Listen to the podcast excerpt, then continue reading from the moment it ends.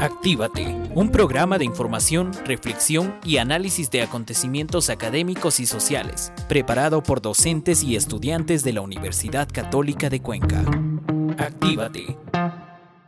Muy buenas tardes amigos y amigas del Austro Ecuatoriano. Gracias por estar con nosotros. Saludamos a los amigos de las provincias de Cañar y Azuay, quienes nos sintonizan en los 95.3 FM y los 1530 AM. Saludamos también a los amigos que nos escuchan en los diferentes cantones del Ecuador a través de nuestro portal virtual www.ondascanaris.com.es, que por cierto, nos escuchan también en los Estados Unidos. Un saludo cordial y afectuoso también lo hacemos a los amigos que nos escuchan en España y otras partes. Gracias por estar siempre conectados a nuestra señal, activados como siempre a esta hora de la tarde ya se encuentran con nosotros los estudiantes de medicina. Ellos nos han preparado un tema especial y nos traen para que usted, amigo, amiga, conozca qué hacer, cómo tratar a los pacientes con Parkinson. Si usted tiene una persona de la tercera edad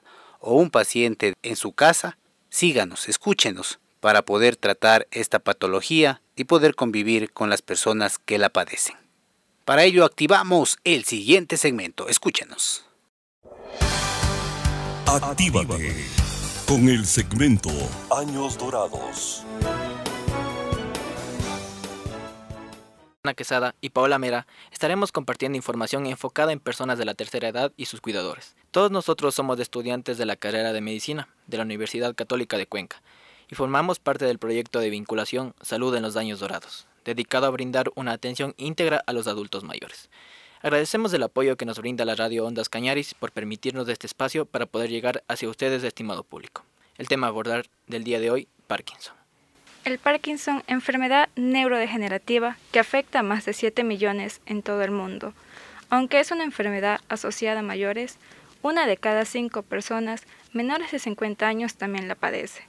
Damos la palabra a Efraín Tenesaca, quien nos hablará del concepto de esta enfermedad de Parkinson.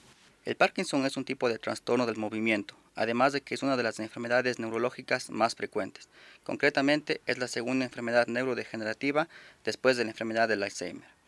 El trastorno degenerativo ocurre cuando las células nerviosas, es decir, las neuronas, no producen suficiente cantidad de una sustancia química conocida como dopamina, la cual genera un desorden crónico y degenerativo de una de las partes del cerebro, la cual controla el sistema motor y se manifiesta con una pérdida progresiva de la capacidad de coordinar los movimientos, rigidez, entre otros síntomas.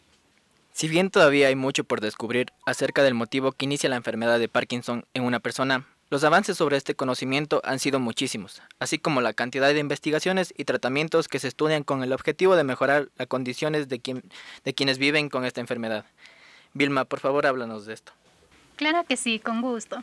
La base fisiológica de la enfermedad de Parkinson es la disfunción del sistema de los ganglios de la base, debido a la pérdida de dopamina, su principal modulador. En primer lugar, se sabe que la enfermedad se produce porque dejan de funcionar algunas células nerviosas, que producen una sustancia que se llama dopamina, que es la encargada de enviar mensajes a la parte del cerebro, que controla el movimiento y la coordinación del cuerpo.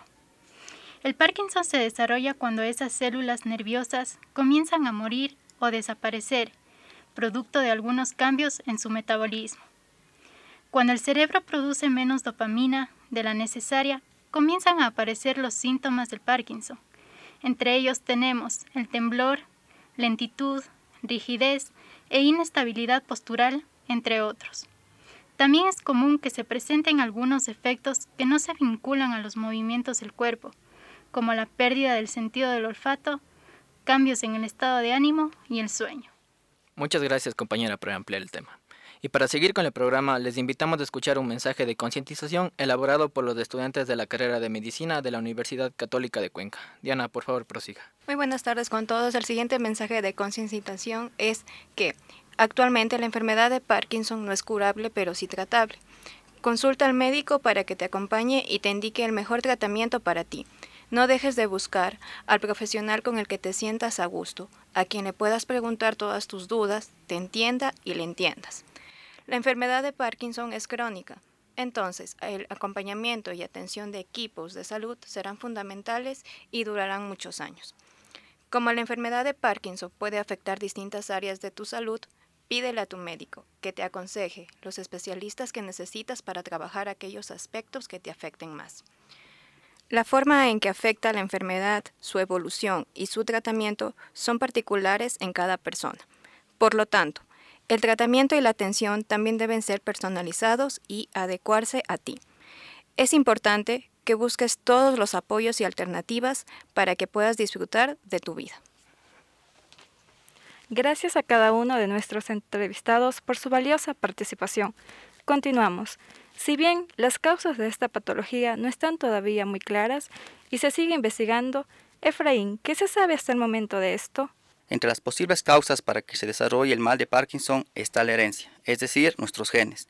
En esta forma genética, la edad de inicio tiende a ser más temprano, pero el cursor de la enfermedad suele ser más benigno, al contrario de la enfermedad de Parkinson de inicio tardío, el cual presumiblemente no es genético.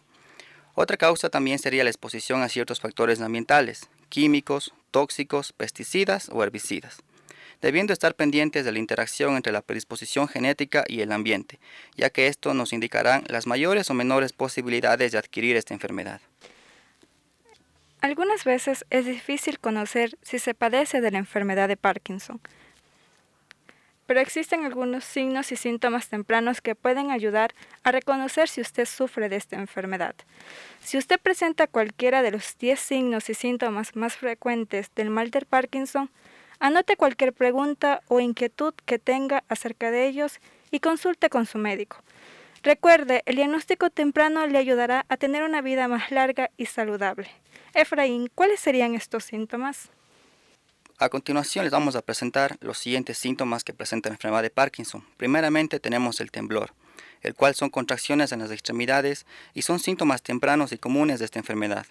La caligrafía pequeña, el cambio radical y repentino en la forma o en el tamaño en que usted escribe es un síntoma temprano de esta enfermedad. La pérdida del olfato. Si usted tiene problemas al oler ciertos alimentos como los plátanos, pepinillos en vinagre o canela, usted debe consultar con su médico acerca de la enfermedad de Parkinson. Problemas con el sueño. Puede que su esposo o esposa lo note y tenga que cambiarse de cama. Los movimientos repentinos durante el sueño profundo pueden ser signos tempranos de la enfermedad de Parkinson. La dificultad al caminar o moverse, si usted nota que sus brazos no se mueven al caminar, si siente que sus pies se pegan al piso, si hay dolor en la cadera o en los hombros, o si la gente comenta que usted se ve tieso, debería hablar con su médico acerca de la enfermedad de Parkinson. El estreñimiento, hacer mucho esfuerzo para poder defecar, puede ser un signo temprano de esta enfermedad de Parkinson y usted debe consultar con su médico. La voz baja. Si han habido cambios en el volumen de su voz, usted debe consultar con su médico para identificar la causa, pues puede ser un signo de la enfermedad de Parkinson. Alguna vez usted puede pensar que las personas a su alrededor se están volviendo sordas, cuando realmente es su voz la que está cambiando. La falta de expresión facial se le conoce como aspecto de máscara y es al igual que la falta de parpadeo un signo muy común de esta enfermedad. El mareo o el desmayo pueden ser síntomas de presión arterial baja, la cual puede estar relacionada con la enfermedad de Parkinson. El encorvamiento de la espalda. Si usted, su familia o sus amigos notan que se está encorvando al estar de pie, puede ser un signo temprano de esta enfermedad. No se ha logrado encontrar una cura definitiva, pero el tratamiento se encamina a controlar algunos síntomas y mejorar la calidad de vida del paciente. Vilma, por favor, háblenos de esto. Claro, con gusto. Tenemos el tratamiento farmacológico para los síntomas motores como la levodopa, es el fármaco clave en el tratamiento farmacológico de la enfermedad de Parkinson y es el más eficaz para controlar los síntomas motores. Es un precursor de la dopamina. La levodopa es un fármaco de primera línea en casos de discapacidad moderada grave, alteración de reflejos posturales y en personas mayores de 65 años. La rigidez y la bradicinesia son los síntomas que más mejoran, mientras que el temblor, trastornos del equilibrio, disfagia, congelación de la marcha responden en menor, medida. Tenemos los agonistas dopaminérgicos. Actúan estimulando directamente los receptores dopaminérgicos de las membranas neuronales. Producen mejoría sintomática y funcional de las complicaciones motoras de la enfermedad de Parkinson. Son fármacos de elección en las fases iniciales de la enfermedad y poco habitualmente se indican en monoterapia, en pacientes que no obtienen una respuesta suficiente o son tolerantes al levodopa. Otros tratamientos tenemos los anticolinérgicos, que actualmente su empleo es reducido desde que se introdujeron los agonistas dopaminérgicos y su eficacia se ve limitada por sus efectos secundarios. Están indicados específicamente para pacientes con temblor sobre el que tenían un efecto leve, el más utilizado es el triexifenidilo. Tenemos la mantadina. Aumenta la liberación de dopamina, retrasa su absorción y actúa como agonista dopaminérgico. Se utiliza durante periodos cortos cuando los síntomas son leves. Es eficaz en monoterapia en la enfermedad de Parkinson inicial, así como el control de las discinesias inducidas por levodopa. Tenemos los tratamientos farmacológicos para los síntomas no motores, las manifestaciones psiquiátricas y cognitivas. En la depresión asociada a la enfermedad de Parkinson es necesario optimizar el, el tratamiento dopaminérgico. El prapixol tiene un efecto antidepresivo y mejora la apatía, y en ocasiones se debe añadir al tratamiento antidepresivos como la mitriptilina, fluoxetina o revoxetina. En cuanto a la psicosis en fases más avanzadas, resulta preciso tratar el proceso subyacente a la misma, retirar los antidepresivos, ansiolíticos y sedantes, reducir la dosis de levodopa y utilizar antipsicóticos atípicos de bajo efecto parkinsoniante como la clozapina o quetiapina. En cuanto para los trastornos del sueño, el fármaco de mayor utilidad es la rotigotina, que mejora las escalas de sueño y la cinesia matutina. Tenemos por último el tratamiento quirúrgico. Actualmente se utiliza la estimulación cerebral profunda bilateral, que se basa en implantación de electrodos intracerebrales conectados a un generador de impulsos programable que se coloca en el tórax o abdomen, que normalice los patrones de descarga de los núcleos cerebrales causantes de los síntomas motores en las personas con Parkinson. Hable con su médico para desarrollar un plan de cuidado, el cual puede incluir lo siguiente. Evaluación de un neurólogo, el cual es un médico especializado en el cerebro, para que le haga una evaluación completa sobre sus síntomas. Evaluación y atención de una terapista ocupacional, terapista físico y terapista de lenguaje. Consulta con un trabajador social. Comience una rutina de ejercicios para retardar el avance de síntomas más severos. Hable con sus familiares y amigos quien le puede brindar el apoyo que usted necesita. Compartiremos un poema hecho por un paciente que resume todo lo que sienten y todo lo que representa este mal. Título del poema Parkinson Sentimientos. Parkinson, Parkinson, Parkinson. Enfermedad que degenera, yo no yo te conozco muy bien porque eres mi compañera. Yo no te llamé y viniste, tu visita no esperaba. Cuando llamaste a mi puerta ya me tenías controlada. Ya habías roto el equilibrio que en mi cabeza reinaba y me empezaste a quitar neuronas que necesitaba. Solo tú sabrás por qué me dejas sin controlar estos movimientos raros que me quitan movilidad. Y cuando quiero andar derecha, tú me vuelves a atacar me obligas a ir doblada y la cabeza a agachar. Una pequeña frase. La fortaleza no depende de la capacidad física, depende de la voluntad indomable. Nos hace pensar en aquellos que padecen Parkinson, que luchan día a día para continuar sus vidas lo mejor posible, con voluntades indomables. Bravo por ustedes, guerreros. Mil gracias a todos por escucharnos, por apoyar este pequeño espacio educativo. No olvides sintonizar Radio Ondas Cañaris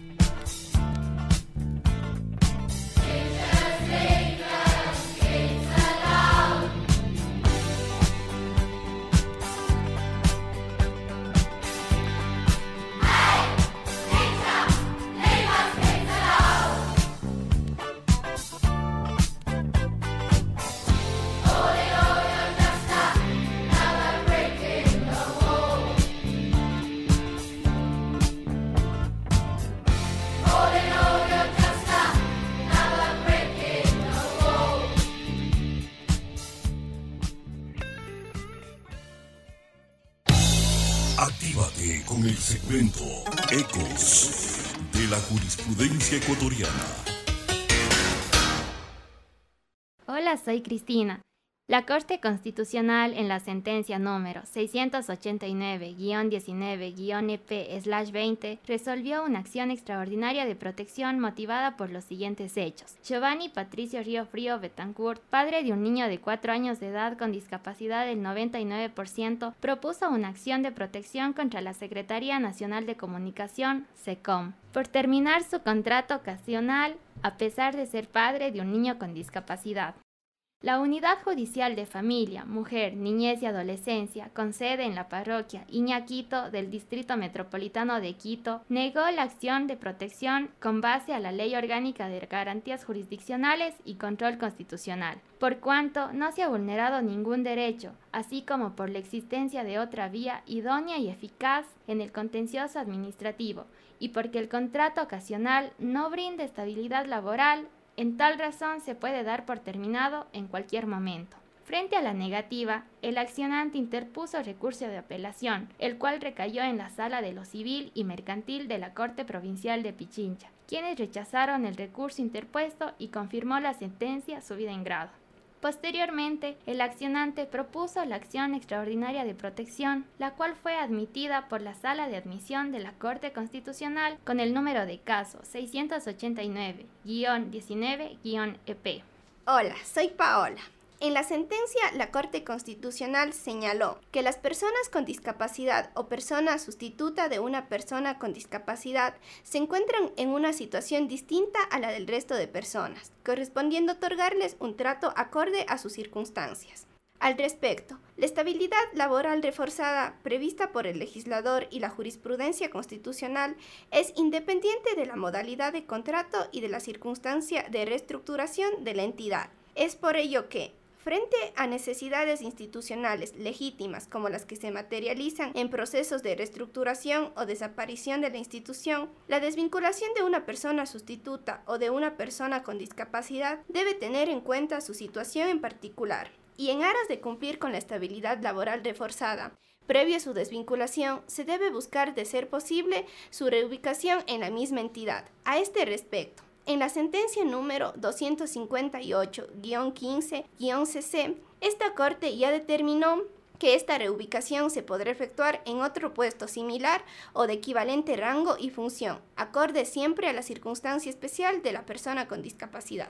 Por tal razón, en la presente sentencia, la Corte analiza la vulneración del derecho a la tutela judicial efectiva en una sentencia dictada dentro de una acción de protección y examina el mérito del caso respecto de la vulneración al derecho a la estabilidad laboral reforzada del accionante, que tiene la condición de sustituto de persona con discapacidad, y el derecho a la salud y a la atención prioritaria del niño con discapacidad del 99%.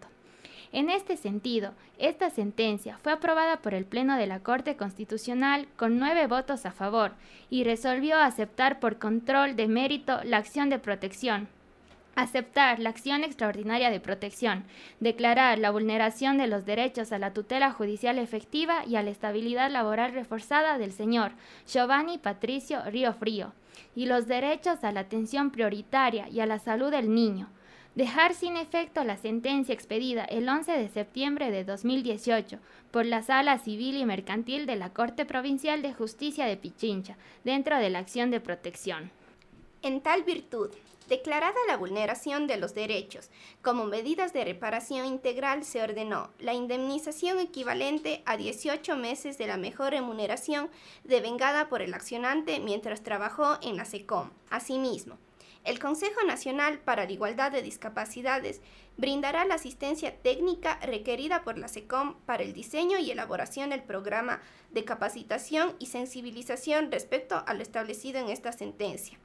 Además, se deberá efectuar la publicación de la sentencia en sus portales web institucionales con un hipervínculo que dirija el documento completo por el periodo de cuatro meses consecutivos. También se ordenó al ministro del Ministerio de Inclusión Económica y Social quien delegará a quien corresponda para que en el plazo de 60 días contados desde la notificación de esta sentencia informe a la Corte Constitucional. Y por último, ordenó al director general del IES que de forma inmediata disponga las gestiones necesarias para que el niño retome y continúe con el tratamiento médico en el que se encontraba. Agradecemos a los estudiantes de Psicología Clínica y de Derecho de la Universidad Católica de Cuenca, quienes estuvieron hoy con nosotros compartiéndonos temas de interés general. Gracias a ustedes amigos y amigas. Nosotros antes de finalizar este espacio Actívate, hacemos una breve pausa musical y concluimos nuestro espacio. Muy buenas tardes.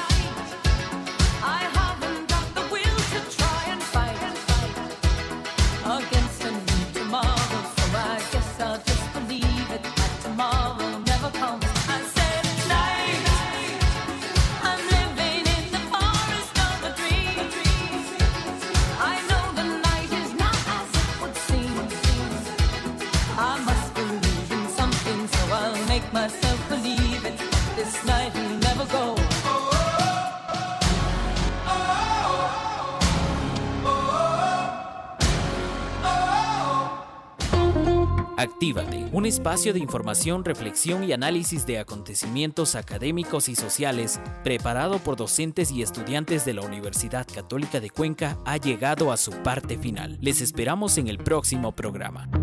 Actívate.